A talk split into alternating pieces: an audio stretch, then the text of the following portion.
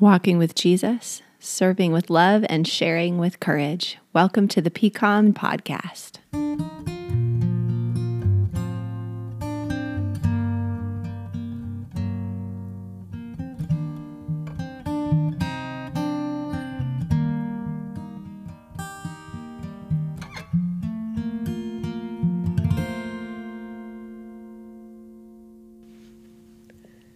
Hello, friends. It's Pastor Courtney. So good to be with you on this next installment of the PCOM podcast summer series on prayer. We have talked about prayer walks, we've talked about looking up, we've talked about prayer journaling and using objects for prayer like stones or beads as a reminder. We've talked about all sorts of different practices of prayer, and today we are going to talk about a, a less gentle practice of prayer. This is a less gentle invitation to prayer. And today we're going to talk about prayers of anger. How can we pray our anger? When we are filled with rage, with frustration, with vitriol, even with hatred, how can we bring those big, often frightful feelings, how can we bring those big feelings to God? Are we allowed? Are we able? Are we invited to bring our anger to God? I'm going to share a story that um, I share in my, my book that's coming out in August. And the book is called Happy Now. It is not a book about anger, um, but this is a true story, and I, I've changed some of the details to protect the people who are involved and to protect their privacy. Um, but when I was a pastor in Wisconsin, I had a woman in the church ask for an appointment with me and she came in and I, I suspected I knew why she was coming in because it had been in the news and it had been in the paper that her son-in-law had kidnapped her grandson. There was a restraining order against him and her daughter was living in great fear. This man was violent. He had been in and out of prison and he was out again, and they were all terrified. And he came through and he kidnapped his son, whom he wasn't allowed to see because of violent episodes in his past. And he kidnapped his son and he took him outside of town. And when the police got there, he was sitting on the front steps, very intoxicated holding a gun to his son's head. And the story ended without a great tragedy. The police were able to talk him down. They were able to get the grandson away and to safety. They were able to get the, the mom to safety, reunite her with her son. But the woman who came to my office was the grandmother of this young boy, and she was so shaken and so I waited to see what she would say, and she shared with me that the hardest piece for her, besides the fear that this would happen again, was the hatred that she felt. And she said, I've been a Christian my whole life. I've been a Christian my whole life, and I know I'm not supposed to hate anyone, but I hate him. I hate him for what he's done to my daughter. I hate him for what he's done to my grandson. And we we both knew the the grandson he was part of the church and that he was physically okay but the trauma the trauma of having this happen of having your own father do something so incredibly terrifyingly dangerously violent. She said i know i can't hate him. I shouldn't hate him. I don't know what to do. And I had been reading in the Psalms earlier that day, encountering a psalm that I had never read before, or I, I had never remembered reading it before. And it made me so uncomfortable, I wasn't sure what to do. And so we read the psalm together, and I'm, I'm going to read it for you now. This is Psalm 137. By the rivers of Babylon we sat and wept when we remembered Zion. There on the poplars we hung our harps, for there our captors asked us for songs. Our tormentors demanded songs of joy. They said, Sing us one of the songs of Zion. How can we sing the songs of the Lord while in a foreign land? If I forget you, O Jerusalem, may my right hand forget its skill. May my tongue cling to the roof of my mouth if I do not remember you, if I do not consider Jerusalem my highest joy. Remember, O Lord, what the Edomites did on the day Jerusalem fell. Tear it down, they cried, tear it down to its foundations. O daughter of Babylon, doomed to destruction, happy is he who repays you for what you have done to us. He who seizes your infants and dashes them against the rocks. This is the word of the Lord. Thanks be to God. We read this psalm together in my little church office there in Wisconsin, and she looked at me and said, Can I pray this? Is this a thing I can pray? And I said, Well, it's it's in the Bible. And we sat with it for a while and we we were both really uncomfortable with that level of violence and hatred. And then we began to parse it a little bit. Because here is the thing about prayer we can bring our deepest feelings to God our hatred, our rage, our anger, our fear, whatever it is that is seething through our soul, our bitterness, our sense of injustice, the wrongs done against us, the systemic sin that we see infecting our culture, our world, we can bring it to God. And God is good. God doesn't take a prayer of Psalm 137 and take infants and dash them against the rocks. God is the God who saves, God is the God who heals. We can ask God for anything. We can bring God the depths of our hate and our hatred and anger and frustration and rage, and God holds it all. God is big enough to hold it all. And then God will do what is right and what is good. So, this is the hope of bringing our anger to God in prayer.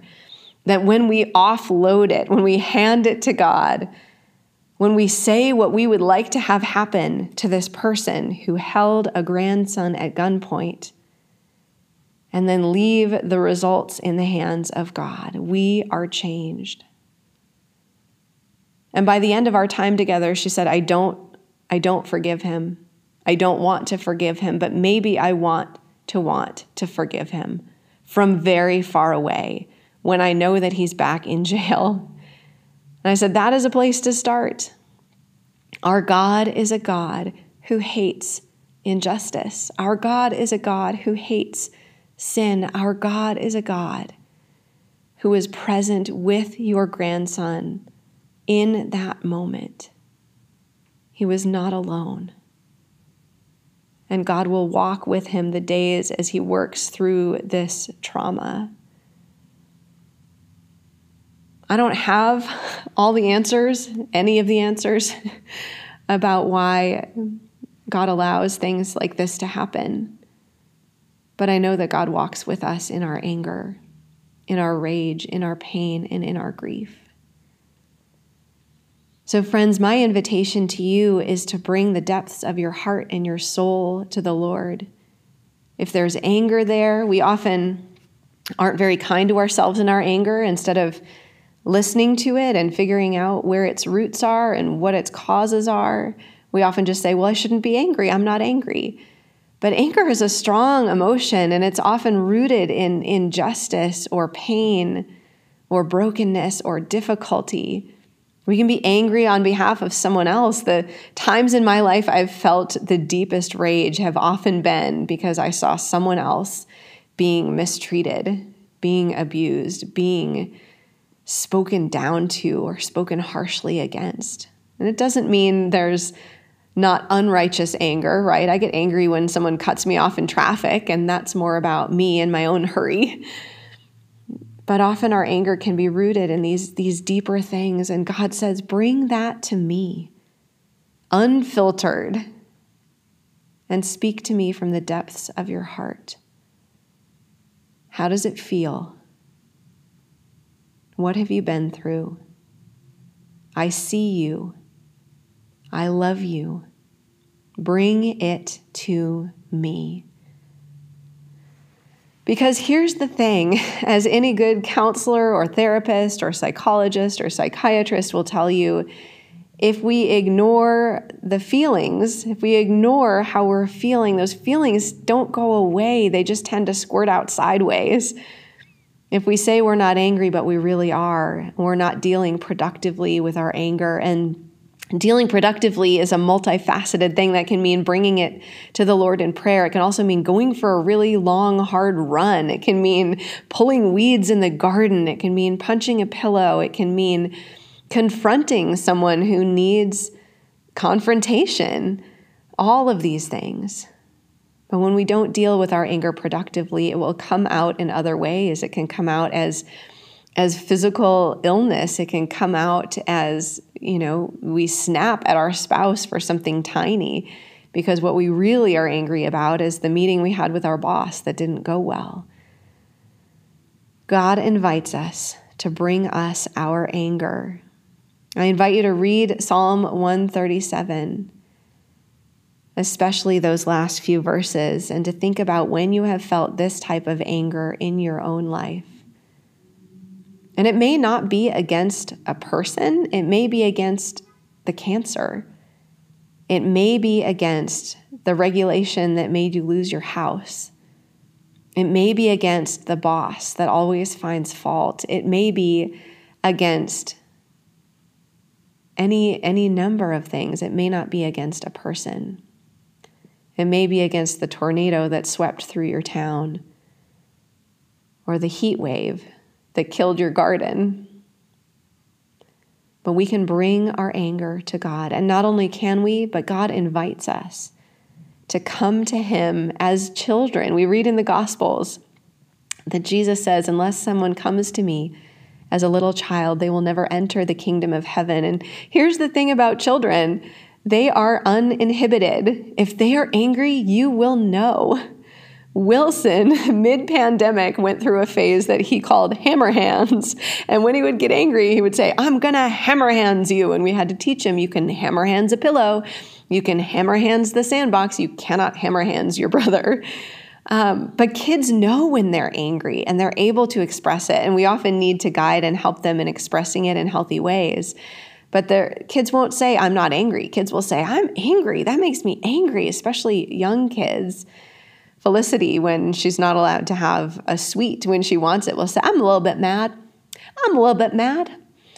And Jesus invites us to come to him in the same way. And we don't have to prejudge the feeling and say, Jesus, I'm angry, but I shouldn't be We can just say, Jesus, I'm angry. Help me. Help me sift through this anger. And what is anger that can be productive, that can give me energy, that can help me work for change, for transformation, bring me to my knees in repentance or confession, work to fix this system that I see harming my brothers and sisters who I love? And which parts are sin that needs to be rooted out? That this anger is rooted in bitterness or selfishness or lack of love. God will show us. God and a good counselor often. Daryl and I talk about this quite a bit, um, but we are big believers in wise, wise mental health professionals to walk alongside us. And we did that series earlier on the podcast, mid pandemic, on Christianity and mental health. Um, but if that is something in your life you think, gosh, I could really use a counselor to talk to or a therapist, we keep a list of, of therapists and counselors that we refer out to as a church. Um, because we're pastors, we are not trained counselors or therapists. So if that's something that would be helpful, you can feel in your heart that there is anger that scares you. There's unbridled anger. You're not sure what will happen if it is unleashed, if it is loosed. Um, write to me. Write to me. All of that is confidential, and I would love to connect you with a counselor or therapist that might be a good fit to walk with you through this season. Friends, we can pray our anger. A simple start is to sit before the Lord and say, God, I'm angry about this, and then list it, and then tell God why. Dump it all out at the foot of the cross. God is big enough to handle our questions, our pain, our biggest emotions. That woman came into my church office over 10 years ago. Her grandson is now grown. Her faith is grown. They have had a more peaceful path on the other side, not because of anything I said, but because she brought her anger to God in prayer we can bring our deepest emotions to the Lord. I invite you this week to pray your anger, to pray your anger. Don't shove it down, don't pretend it isn't there. Don't try to ignore it, but pray it. Give it to the Lord. I'll be with you again next week, friends, and until then, take care be well, and God bless.